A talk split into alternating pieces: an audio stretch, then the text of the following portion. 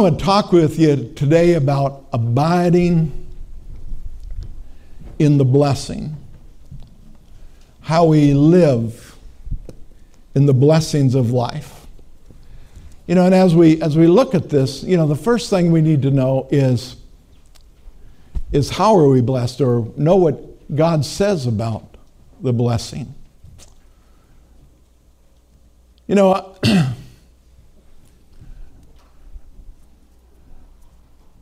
And I'm, I know I'm going to get a amen from Donna on this one, but you know, I, I, am on Facebook, but sometimes it just really irritates me. she doesn't like Facebook. How does she know? She's, she doesn't have it. So how can you judge that which you know is thee not? But, you know, I, I got on Facebook because I, I love the pictures. You know, I, I, mean, I find out what's going on in people's lives. I, I realized that the Mobleys were just as busy as we were yesterday, even though we drove from Fort Dodge to Des Moines to see soccer games. But, uh, you know, one of, the, one of the things about Facebook is you really find out what people are against. Uh oh. Here we go. You know, I, I, went to that movie, God's Not Dead 3. Thank God he's not dead three times. He only had to die once. But you know what the greatest line in the whole movie was? When this guy that was backslid said, I had trouble with church because I knew what they didn't believe. I, I knew what they were against, but I didn't know what they were for. I don't want there ever be any question about what I'm for. I'm for Jesus, for He is the author and the perfecter of our faith. And there may be a lot of sod trails that we take periodically. Let me tell you something it's about Jesus. And anytime you get your eyes off of Jesus, you, you, get, you, you, get in a, you get in a rut. You know, I realized this a long time ago. You know, that when you're trying to establish your goodness upon your works, it leaves you nothing else but to judge everybody else. I mean, I, I remember the little things back when you know, my brother and I were in the same church up in Truman, Minnesota.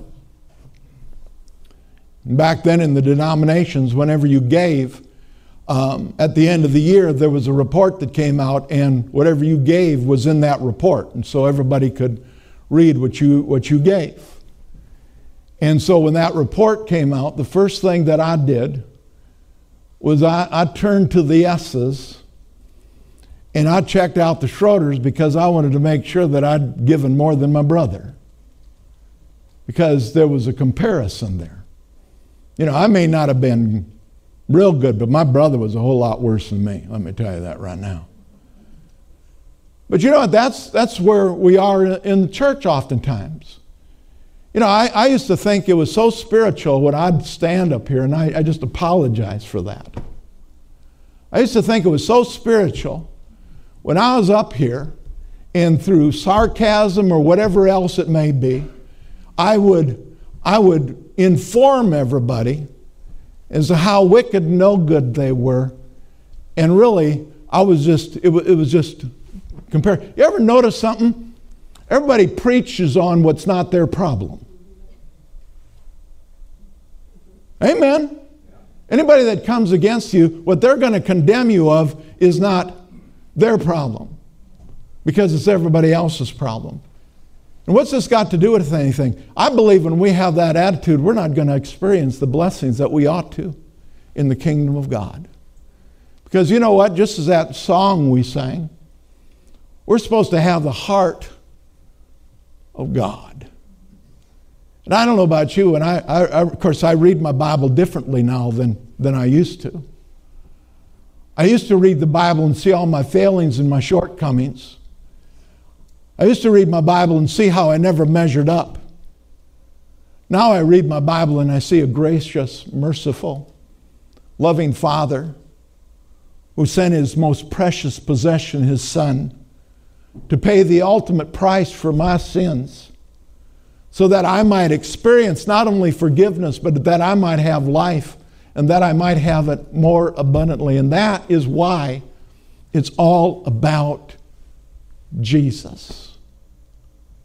And does that mean we're just supposed to go out and live lousy? No. But when we have a heart for God, there's things that begin to change in our life.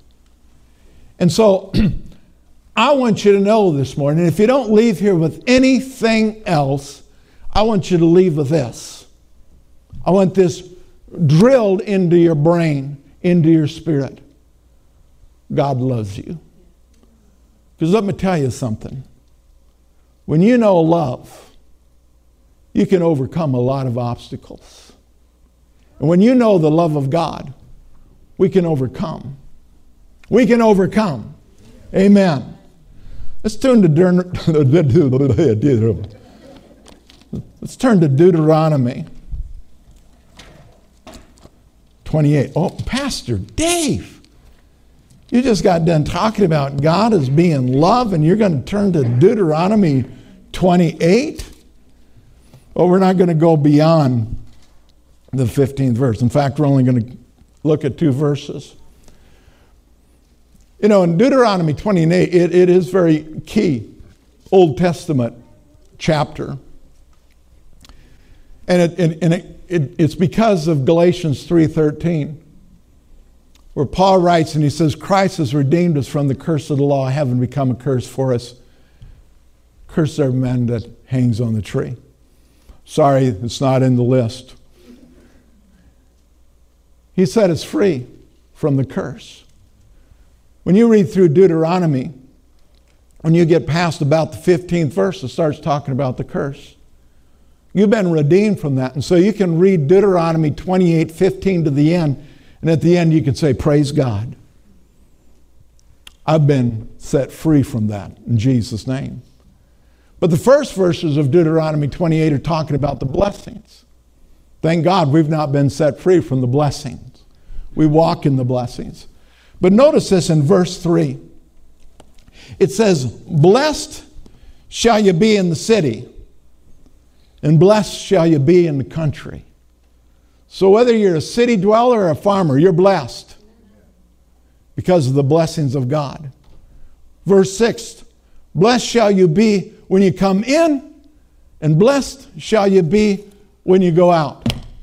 Everybody say, I'm blessed. Well, I don't always feel blessed, but it's not about feeling, it's about what he says. He says that we are blessed.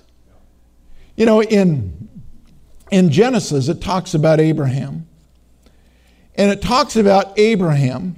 Now, how, how many of you know that Abraham messed up a few times? You know, Abraham was, uh, uh, he lied about his wife, not a good thing to do uh, said that she was his sister. You know, just different things. So Abraham didn't live this perfect life. But notice what it says about Abraham in Genesis 24 1. Now, Abraham was old, well advanced in age. I kind of felt that way when I had to lean over to pick up the TV control this morning. Boy, I tell you, every part of my body hurt. You know, I don't know if it was sitting at in those uncomfortable chairs at soccer games yesterday or what, but anyway, I, I think I had an idea what Abraham was feeling. Now, Abraham was old, well advanced in age, and the Lord had blessed Abraham in all things.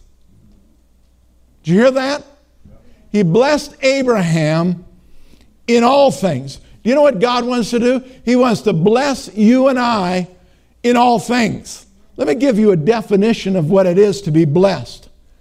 Blessed means to be empowered to have success in every area of life. God's blessed you. He's empowered you to have success in every area of your life. To be blessed is to be the object of God's favor. I have favor with God. I like to say that I'm his favorite son, although we all are, because he's not a respecter of persons. But you know what? You need to, you need to see yourself that way. So often we struggle when, when we don't see blessing in our life, when we, see, we, we, we get this idea that, well, I guess I'm just getting what I deserve. Well, you know what? You probably are. But thank God, because of Jesus Christ, you don't get what you deserve. You get blessing in your life. You get everything that Jesus purchased for you. And he purchased it for you through his death, burial, and his resurrection, through his blood. Victory, prosperity, abundance in every area is ours through Christ Jesus. But we talked about it a few weeks ago. We talked about the fact, though, we need to pursue that which God has provided for us. And the way that we pursue it is by faith. And one of the number one ways that we pursue it by faith is coming to the realization that it's available to me, that it belongs to me. Because you know what? If I don't know that it's mine, there's no way that I'm going to be, be able to appropriate it in my life, receive it into my life. And so, how does, how does God bless us? Well, He, he empowers words. We see it from the very beginning that there's power in words. We talked about it last week about our confession and so forth. But what I want us to see is that we are empowered by words in the same way that God used words to accomplish what he was able to accomplish. Once again, going back to the beginning, going back to Genesis 1, we see that God used words when he created all things.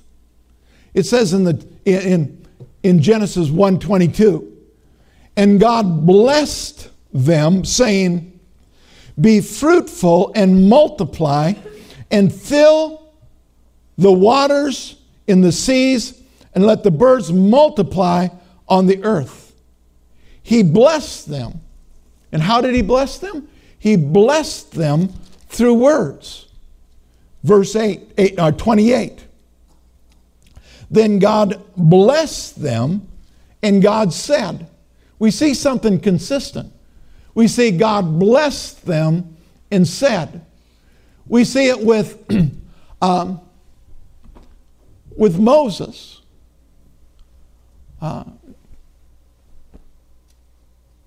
not with Moses, with, uh, with Joseph.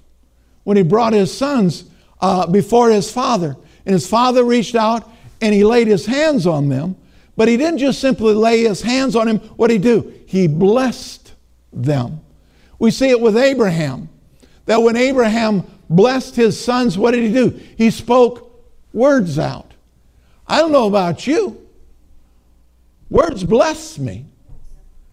When people say nice things to you, it brings blessing upon you. Why? Because it, it edifies you. But you know what? Words can also curse you. People can say things to you that are hurtful, that are damaging, and what does it do? It affects you. And so words are powerful. And so he says here in the 29th verse, be then the Lord blessed them, and the Lord said to them, Be fruitful and multiply, fill the earth, subdue it, have dominion over the fish of the sea, over the birds of the air, over every living thing that moves upon the earth. Then Genesis 2 1, it says, Thus the heavens and the earth are the hosts of them, their, uh, of their flesh. And on the seventh day, God ended his work which he had done, and he rested on the seventh day for all of his work which he has done. Then the Lord blessed the seventh day and sanctified it, because in it he rested from all his work which he had created man and he had created man made. Notice that words are involved in blessing. You farmers, as you're driving through the fields on your equipment, you ought to be speaking blessing out. You ought to be blessing the crops. You ought to be blessing the ground. You ought to be blessing your equipment. Amen. You say, well, Pastor Dave, I, I just feel kind of, I just, I just feel kind of weird. I just feel kind of funny doing that. Get over it. Get over it. Well, I feel, I feel funny just, just speaking blessing over things. Get over it. Either the Bible is real or the Bible isn't real. And I believe the Bible is real. I believe the Bible is true. So we ought to be speaking blessing over one another. We ought to speak blessings over our children. We ought to be speaking blessings over our spouses. We ought to be speaking blessing over our, our business places, whether we own them or they're, they're where we, we're employed. We ought to speak blessing. Why? Because we're blessed. You know, it's an interesting thing about being able to bless somebody. You got to be blessed first.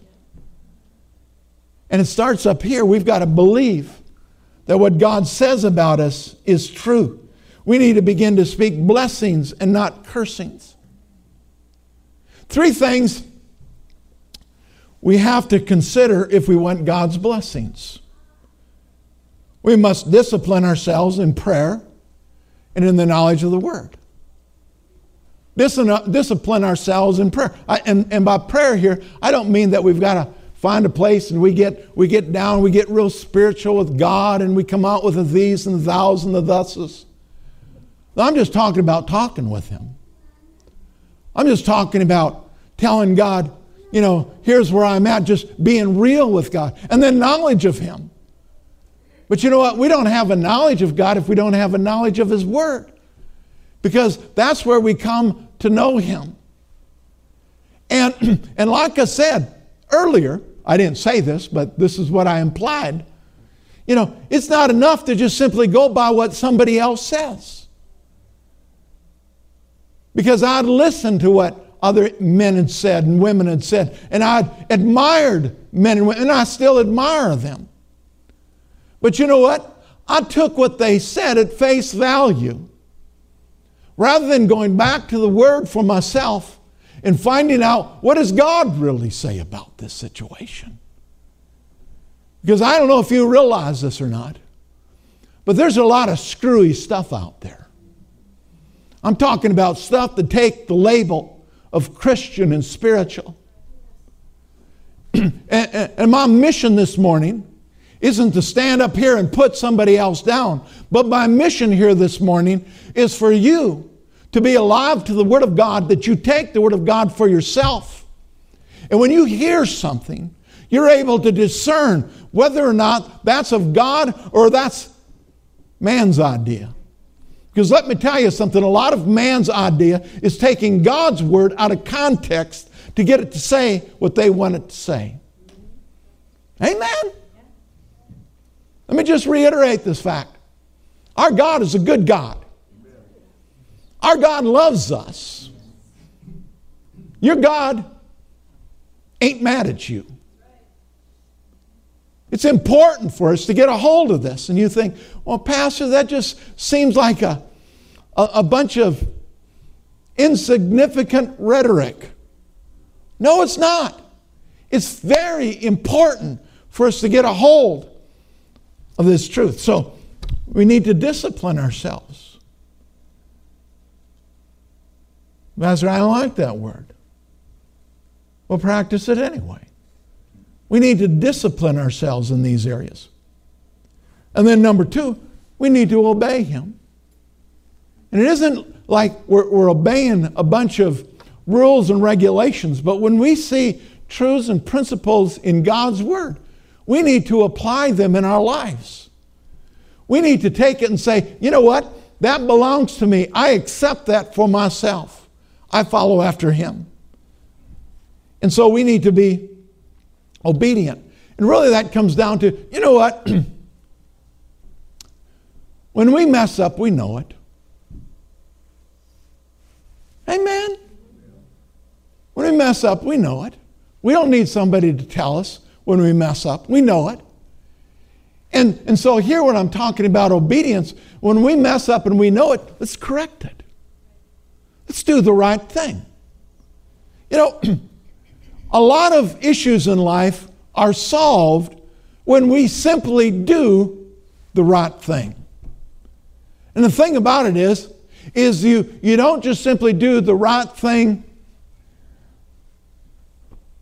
when everybody's watching.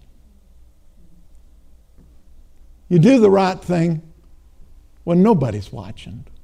You know, the, the true test of our faith, the true test of what we believe, is what we, what we do when no one's around, when we don't have to, when we don't have to put on the front. That's what's the true test of what Jesus has really done. Boy, this is really serious this morning, isn't it? Everybody looks like, uh, you know, I hope you're just really concentrating deeply. Otherwise, I'm afraid you're going to charge me. you know, so if you're, if, you're, if you're happy, just go ahead and tell your face. Amen. But it, is, but it is serious. I know it's serious. Because I want to walk the blessed life. I want to walk the victorious life. And so it's, it's serious what we're talking about here. And then the third thing is we must be faithful. We need to be diligent. We need to have integrity in our life and in, in every area. Uh, here's three reasons people do not receive God's blessing. The number one is, is a lack of knowledge. Hosea 4 6 says, My people are destroyed, or Another translation says, My people perish for a lack of knowledge. you know, we used to say, Well, what you don't know won't hurt you. Yes, it will. What you don't know will hurt you. You may not know about gravity, but if you get on the roof of this building and walk off the end over here, you're going to hit the ground. Say, well, Pastor, I didn't know about grav- gravity. Tough you're still going to hit the ground because it works. But you know, there's principles in the Word of God that are the very same.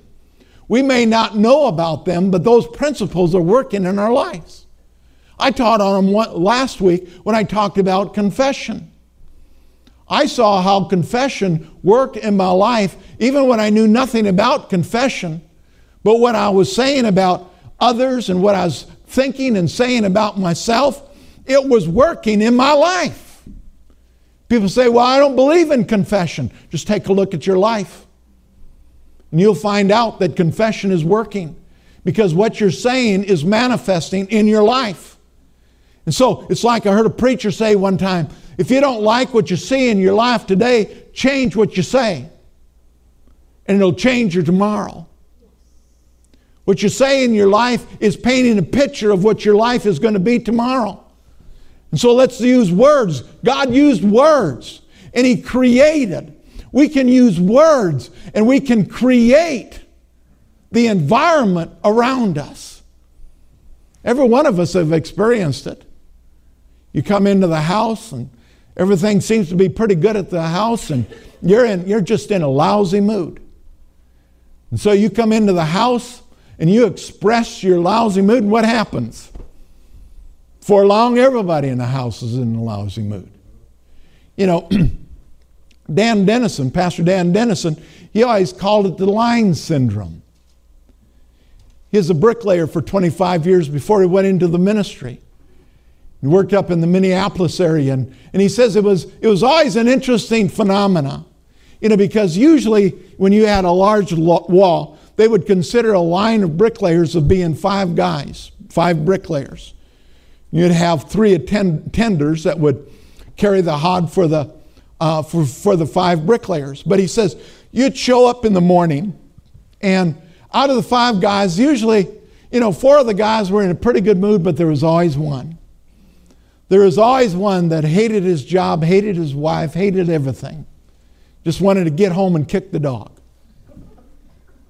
And so he would, he would generally always be right in the middle. And so you're working back and forth across that line, laying brick or block, whatever it is. And this guy in the middle is complaining the whole time. And he gets to this side and he's complaining. He gets to this side and complain. Get to this side and complain. And he says, by, no, by noon, the guys on either side of him, they hate their job, they hate their wife, they just can't wait to get home to kick the dog. But he said, by evening, all five of them are in the same place. Why? Because they all listen to the guy in the middle. Words created an environment. If you don't think words created an, an environment, you're deceived. And so we, we want to live a blessed environment. Then what are the words that are coming out of our mouth? What are we saying to others? Joshua 1 8 says, This book of the law shall not depart from your mouth, but you shall meditate in it day and night. For then, when? After you've meditated in the Word of God, for then you will make your way prosperous and you will have good success. Who will make your way prosperous? You will make your way prosperous and you will have good success. I want good success. Amen. I don't want success in just one area of my life. I want success in every area of my life. And that's what he's talking about here. And of course, we all know Romans 10 17, that faith comes by hearing, in hearing by the Word of God. Faith comes in no other way than hearing the Word of God. That's why the Word has to be first place in our life. So, what are the hindrance to the blessings of God? Lack of knowledge. Um, we receive revelation through His Word. Some people do not receive God's blessings because they fail to correctly appropriate the law of faith. You see, grace is God's part. Grace is what Jesus has already done for you and me. Grace is what was imparted into each of our lives the moment that we received Christ Jesus as our Lord and Savior. That's why it says in Ephesians that we've received the manifold graces of God. We've received that. It's in us. But we appropriate it or we, we energize it by faith. Within you, according to Peter, within you is everything that is needful for life and to live a godly, holy life. Everything you need to achieve that is already on the inside of you. It's in your spirit man that was imparted the very moment that you were born again. You know, Corinthians 5:21 says that we are the righteousness of, of Christ. We are the righteousness of God in Christ Jesus. And so you and I are righteous the moment that we were born again by the righteousness of God, which was imparted into our lives, we became right with God. At that moment, we were as right with God as we would ever be, not because of anything that we had done, but because of what Jesus did for us. And so I'm looking at a righteous crowd here tonight, today. I'm not going to preach that long. We, that's not a carryover. But I'm looking at a, a, a group of people that are righteous. Well, you know, Pastor, I know some of them, they've kind of screwed up a little bit. Not dependent upon that. It's what Jesus has done for you. You see, the moment our self worth begins to, to, to depend on me and my actions, my identity with Christ, if it's dependent upon me, the first thing that I'm going to do is I'm going to begin to judge you. Because in order for me to feel better about myself, I've got to put you down so that I feel secure in who I am. But see, my security isn't in me. You know, nowhere in the Bible does it tell us that we're to compare ourselves to one another. There's only one comparison that we make in our life, and it's me towards Jesus. And guess what? I come up short. But because of his completed works, I'm able to fellowship with Jesus, fellowship with God. Why? Because of what Jesus did for me. Not because of what I've done, but because of what Jesus has done. And you know, it's an interesting thing about that. People say, well, Pastor, you get into that mode, and people will get the idea that they can do anything that they want. You know what? I found out the more that I experienced the love of God, the less I wanted to come against anything that He's given me or instructed me in life. I want to serve Him, not because I feel this, this obligation, not because I feel this great burden that if I don't serve Him rightly, I'm going to I'm going to have all, all hell's going to break loose. No, I, I, I serve Him because I want to.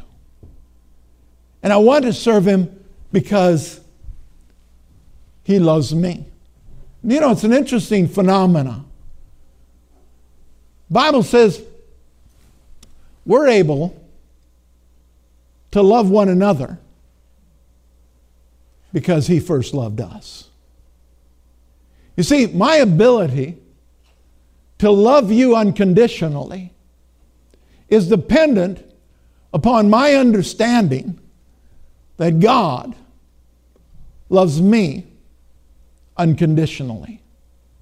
Because when I come to that realization, there isn't anything that you can do to me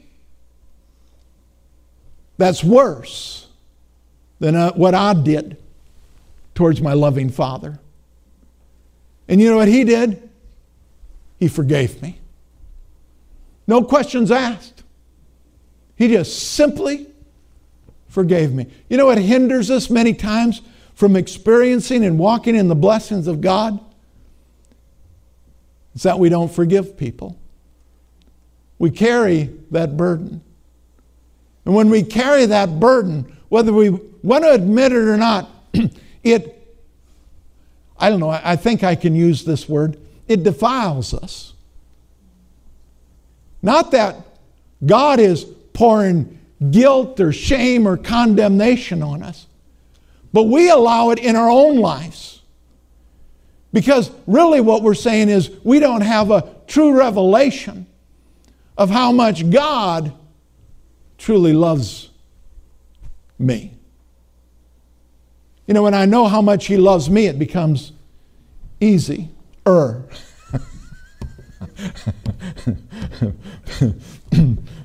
Better add that part to it because anybody that says it's easy to forgive, well, they've, they've lived in a vacuum someplace. Because it's not easy. Amen? It's not easy. Let's just, let's just stop lying and start being real with one another. It's not easy. But you know what? Through Jesus,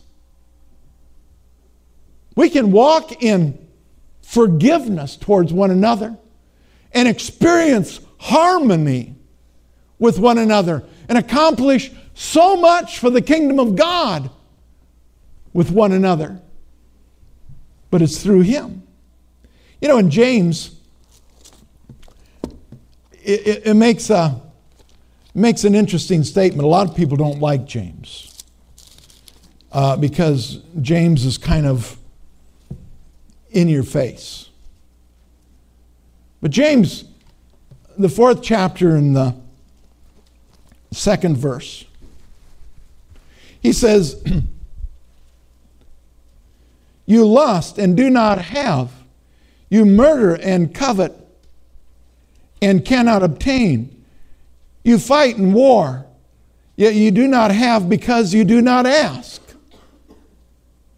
You know, a lot of times we don't have because we, we don't ask.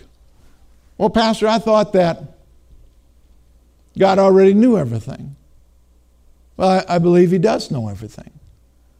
But on our part, this, there's this, this thing where we need to we need to ask. I think it was Wesley that made this statement. He says, It seems as if that God can't do anything on earth unless someone asks. And so let's ask. You need something in your life? Ask. But we need to ask in faith. And the way that we ask in faith is going back to what we talked about earlier Faith comes by hearing, and hearing by the Word of God. And so faith can only be extended to the extent that we know the will of God. And this is the will of God. It reveals to us what the will of God is. And so then he goes on and he says, You ask and you do not receive because you ask amiss that you may spend it on your own pleasures. Two things there. You ask, but you ask amiss. What does that mean? You ask the wrong thing. We don't ask according to the Word of God. That's why the Bible is so important. If we want to walk in the blessings of God, if we want to abide in the blessings of God, we need to know what the will of God is concerning the blessings of God. And His Word reveals that to us. So He says, You ask, but you ask amiss. We don't ask the right thing, we don't ask according to His Word. But then He says, We ask selfishly. We ask, I think one translation says, we ask out of our, our lust. We just want it for self. you know, we're supposed to be kingdom minded. Amen. Thank you for that grunt or two. We're to be kingdom minded. Our thoughts are to be on the things of God. And anytime our, our thoughts, you know, you know don't, don't misunderstand what I'm saying. I'm not saying we're supposed to be walking around, you know, like, you know, oh, we got a light out. I'm sorry. Uh, but we're, we're, not supposed to be walking around just with our heads in the cloud or something. Um,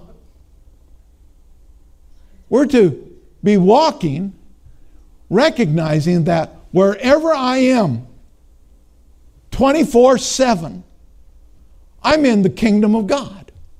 I'm part of His kingdom. I'm a child of God. I'm a representative of Jesus Christ.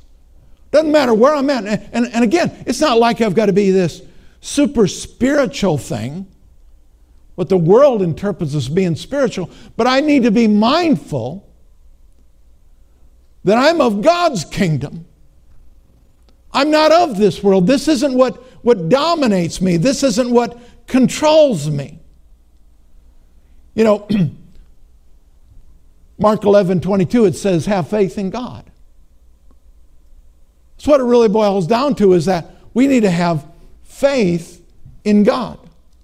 Some people don't receive God's blessings because they have no reverence of what it means to fear or reverence God. You know, that's, that's kind of a subject we don't really want to talk about anymore. You know, the reverence of God or the fear of God. And I think a lot of times we, we avoid the subject of the fear of God because we have such a misconception uh, of what biblical fear of God really is. It's not that I live in terror of God. You know, I don't know about you, you know, I, I kind of grew up in an environment where we had this picture of God sitting up there in heaven someplace just waiting for you to screw up so that he could whack you a good one over the head. And so we see not God as this loving Heavenly Father, we see God as a, as a Father that's just waiting to lay the wood to us, to punish us for our evil behavior. We don't see him as a loving God. But you know, it's a very interesting thing. When you begin to study the scriptures and you begin to study through the fear of God, you find out that you end up with a much different description of the fear of God than many of us grew up with. Because when the Bible is talking about having a fear of God, it's talking about having a reverence, having a respect of God.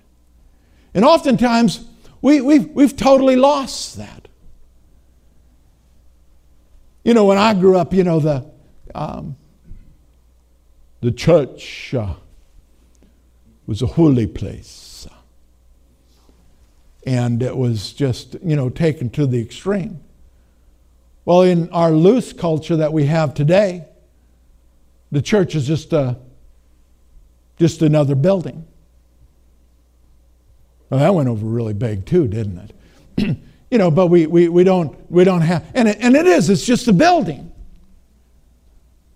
But along with the surface respect that we've, we've showing the physical, we've lost the inner respect the inner fear of God. And, and the thing that we need to see is that the Bible talks a lot about the fear of God, but it's not talking about us being terrified of our Heavenly Father. But it shows that when we show God respect, there's a blessing that goes along with me. Let, let me share some of this. In Proverbs 8 13, it says, The fear of the Lord is to hate evil. Pride and arrogance and the evil way and the perverse mouth of hate. What does it say? If we, if we fear God, we hate evil. It doesn't say the fear of God is that if I do evil, God is going to hammer me. No, what it's saying is if I have a fear of God, if I have a reverence of God, the things that I see go on around me that are contrary to His love and what He wants to accomplish here in the earth, there's a, there's a hatred of it.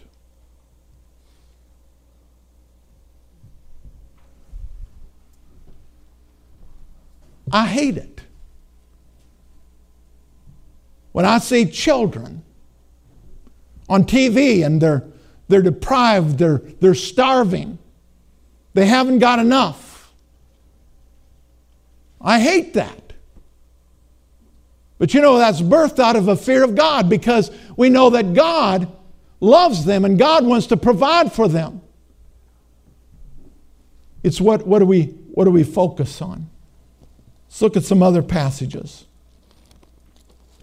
In Proverbs 19, you find a lot of this in in Psalms and Proverbs where it, where it talks about the fear of God.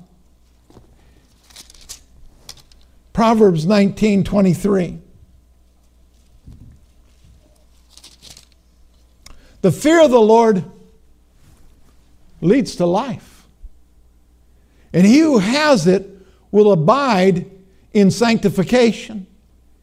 He will not be visited with evil. You know how we avoid a lot of evil coming against us? We have a fear of God. And it says, again, notice what it doesn't say. It does not say, let me find it again. And the fear of the Lord leads to life, and he who has it will abide in sanctification. It does not say, he who has it will be sanctified. He says the one that has it will abide in sanctification. We'll be in right standing with God. We'll live right. Why? Because of the fear of God. But it isn't because I'm afraid that God is going to. How many of you did that work with your parents? Now, if, if that would have worked with your parents, not a single one of you would have ever rebelled against mom and dad. You know, I want to ask how many of you never rebelled against mom and dad, but then, you know, would keep us longer because I'd have to have prayer line for liars. Because I know every one of you did in one way or another. And you know what? Some of us had a fear of mom and dad. I'm not talking about reverence. I'm talking about terror. But you know what? It didn't do the trick. Every Monday night, I visit with guys that have a fear of the law. Fear from the standpoint they don't want to get caught again. But they don't have a reverence for it, they don't have a respect for it. And because they don't have a reverence or respect, they don't want to go back to jail. But it's a vicious cycle. Why? Because they don't respect the law. They don't respect the authority. You know, I remember one time, this guy, I'd known him for probably 15 years. Every institution I'd visited, he was in it. You know, he was in, I, I met with him in Newton, in the correctional facility in Newton, in the release center. Uh, I, I, saw him in Fort Dodge in the correctional facility, and I saw him in Rockwell City in the correctional facility. All, all, the, all those different areas. And I visited him in uh, uh, the jail at uh, um, Sac County. So, you know, I knew, knew the guy pretty well. And so I hadn't heard from him for a while. You know, that's always not a good indication when they say they're going to contact you. And so finally, I get this letter from him, and uh, he's in Story County Jail. And so I go over to Story County Jail to visit him again. And uh, uh, we're, we're just visiting, and we're just about ready to end the visit. And I'm just about ready to get up and leave. And he says, You know, Pastor, if it just wasn't for these Iowa laws,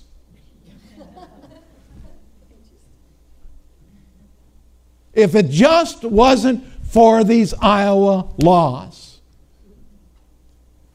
And I sat back down and I looked him in the face. I said, I don't understand you. You know, because it was drugs, it was meth. I said, I don't understand you. You, you lost a business. You lost your family. You've lost 20 some years of your life behind bars. By this time, you ought to hate meth and drugs and everything that it represents. But no, it's these Iowa laws. We ought to hate what God hates. And it isn't about God coming down and hammering us. I'm not going to stand up here and say, you know, if if you don't bless God. Notice how it shakes now? I can I can be a better fire and brimstone preacher now.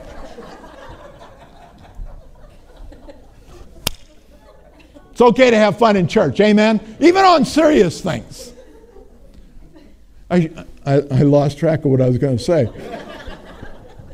No, I can stand up here and say, you preach fire and brimstone and say, you straighten out your life or hell is going to be your final destination. Well, you know, if we don't, we, we will. But you know what? That won't straighten you out. But I'll tell you what'll straighten you out. When you realize that God loves you so unconditionally, that everything that He's revealed to you in His Word is not for your detriment, but it's for your benefit, that He wants you to live the abundant, blessed, victorious life in every way, shape, and form, and touching every area of your life, and you come to the realization of that, and those things that once held you in bondage, those things that want to tear you down, you hate it. Not a person, not talking about a person here. I'm talking about things. I remember sitting at a middle school volleyball game with a parent. If I told you his name, you'd know who it was. But we were just we were just visiting. You have a lot of time to visit at a middle school volleyball game. But his family had a history of alcoholism. And my family has a history of alcoholism. And we sat there and we got talking about it and how we had, we had both lopped it off and made the decision that we were going to have absolutely nothing to do with it because of what we saw it produce in our families. And I, I to him finally and I says, You know, I find absolutely no redeeming element in alcohol at all. None. Now, I know some of you probably like to have a nice glass of wine or whatever with your meal. Bless you. I don't. Why? I find nothing redeeming about it. Why? Because I saw what it did to family members. I saw what it did to the cousins that I grew up with. I saw how my brother had to go through treatment. I saw the influence that it had on my nieces and nephews, and I want nothing to do with it. I hate it because of what it produces in the lives of people. And you know what? You can go along the line, and whatever your deal is, every one of us, we've got stuff in our life that, that has, has tried to come against us. And, and for many of us, it's been, a, it's been a battle. But you know what? We need to come to the point where we hate repre- what it represents because it's trying to take me away from my risen Savior, Jesus Christ. It's trying to distract me from what really matters. Let me tell you what really matters, and it's but one thing it's Jesus and He crucified. The revelation that we have of Him. And anything that would come against us that would try to distract us from that. It's something that we need to turn from. Got several other passages here that, that talk about the fear of the Lord. Proverbs 1 7, the fear of the Lord is the beginning of knowledge, and fools despise wisdom and instruction. The fear of the Lord is the beginning of, the, of knowledge. Having a reverence for God is the beginning of knowledge. Listen to me. Until we have a reverence for God, all of this stuff is just a bunch of words. Until you realize that we have a God that will not lie, we have a God that is true to His word. No matter what circumstances are, we trust Him. The fear of the Lord is the beginning of knowledge. Psalms 15, 1 and 2, it says, Lord, who may in Lord, who may abide in your tabernacle? Who may dwell in your holy hill? He who walks uprightly and works righteousness and speaks the truth in his heart. Who may abide in his tabernacle? Of course, this is old covenant. There's been a there's been a change in the plan. The tabernacle is no, no, no longer a building. The tabernacle is you and me. We are the temple. We are the home. We are the house. We are the tabernacle of the Lord Jesus Christ. Through the anointing and the power of the Holy Spirit, He lives and abides within each and every one of us. He's taken up His residence in us. Just one more passage, uh, two more passages. One more passage, and then I'll get to the closing passage. Habakkuk 2 7 through 9, it says, I will shake all nations.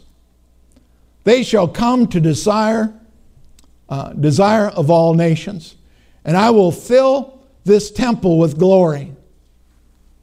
Here he's talking about a physical temple. But you know that principle applies to you and me because we're His temple. He wants to fill us with His glory.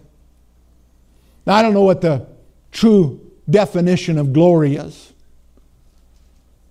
But my definition of glory is God's manifestation in our lives. He wants to manifest Himself through you and me, it's through His glory. And so he goes on, so he says, I will fill this temple with glory, says the Lord of God. The silver is mine, and the gold is mine, says the Lord of hosts. The glory is the latter temple shall be of the latter temple shall be greater than the former, says the Lord of hosts. And in this place I'll give peace, says the Lord of hosts. Remember when they were dedicating the temple? And the priests, the glory was so strong in the temple that they couldn't even stand. They fell over. It says the glory filled the temple. God's glory wants to fill you and I, His temple. And when we understand the fear of the Lord, when we understand that everything that He has for us is for our benefit, it's for our good, because He loves us totally, unconditional. That means it doesn't matter what stupid stuff you've done. God's love for you is greater than that. And He wants to demonstrate it to you and me. Let's read Ephesians, the first chapter, the third verse. It says, Blessed be the God and Father of our Lord Jesus Christ, who has See, Jesus was blessed to be a blessing. Blessed be the God and Father of our Lord Jesus Christ, who has blessed us with every spiritual blessing in the heavenly places in Christ Jesus. You know how hard it is to read that and not read the whole chapter? You need to do that later on for yourself. Blessed be the God and Father of our Lord Jesus and Savior Jesus Christ, who has, past tense, blessed you and I with every spiritual blessing in Christ Jesus. Let me tell you something. If it's in Christ, it's in you.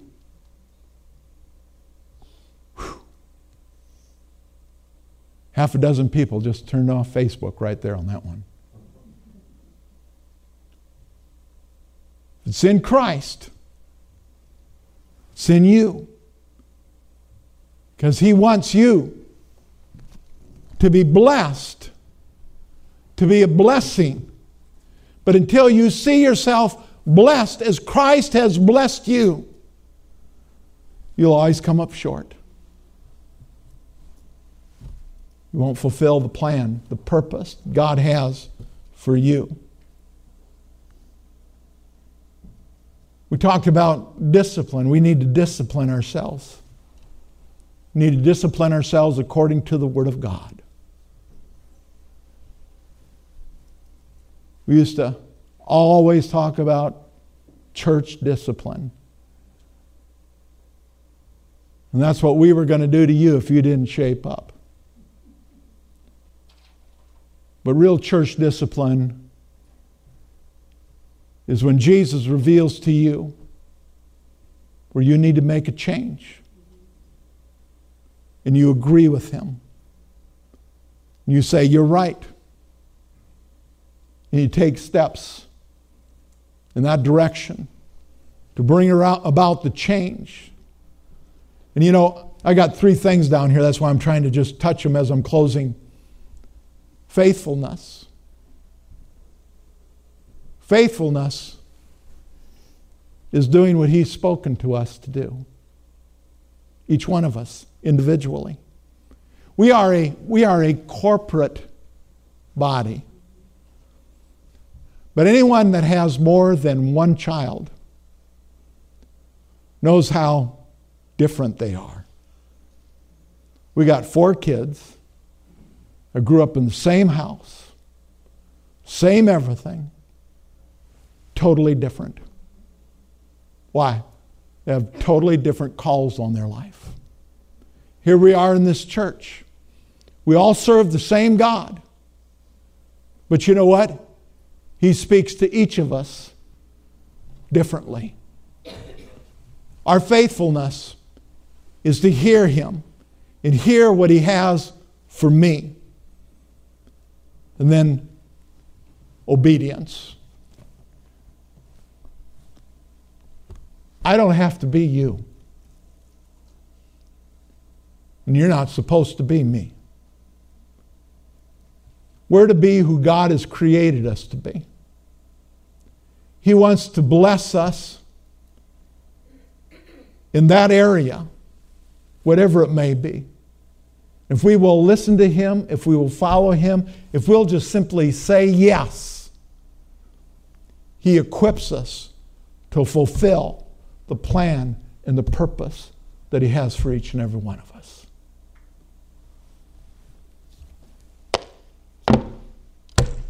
God loves you. God wants to lead you. And He wants to lead you into greater victory than you've ever experienced before. And it's all in the name of Jesus, through His blood. Hallelujah. You know, sometimes you just have to quit. You don't know how to close, and so you just quit. So I'm quitting for today. Hallelujah. Let's just lift our hands to Him. Father, we're so grateful that your word is unchanging, that you're the same yesterday, today, and forever. And Father, that we can trust you fully and completely.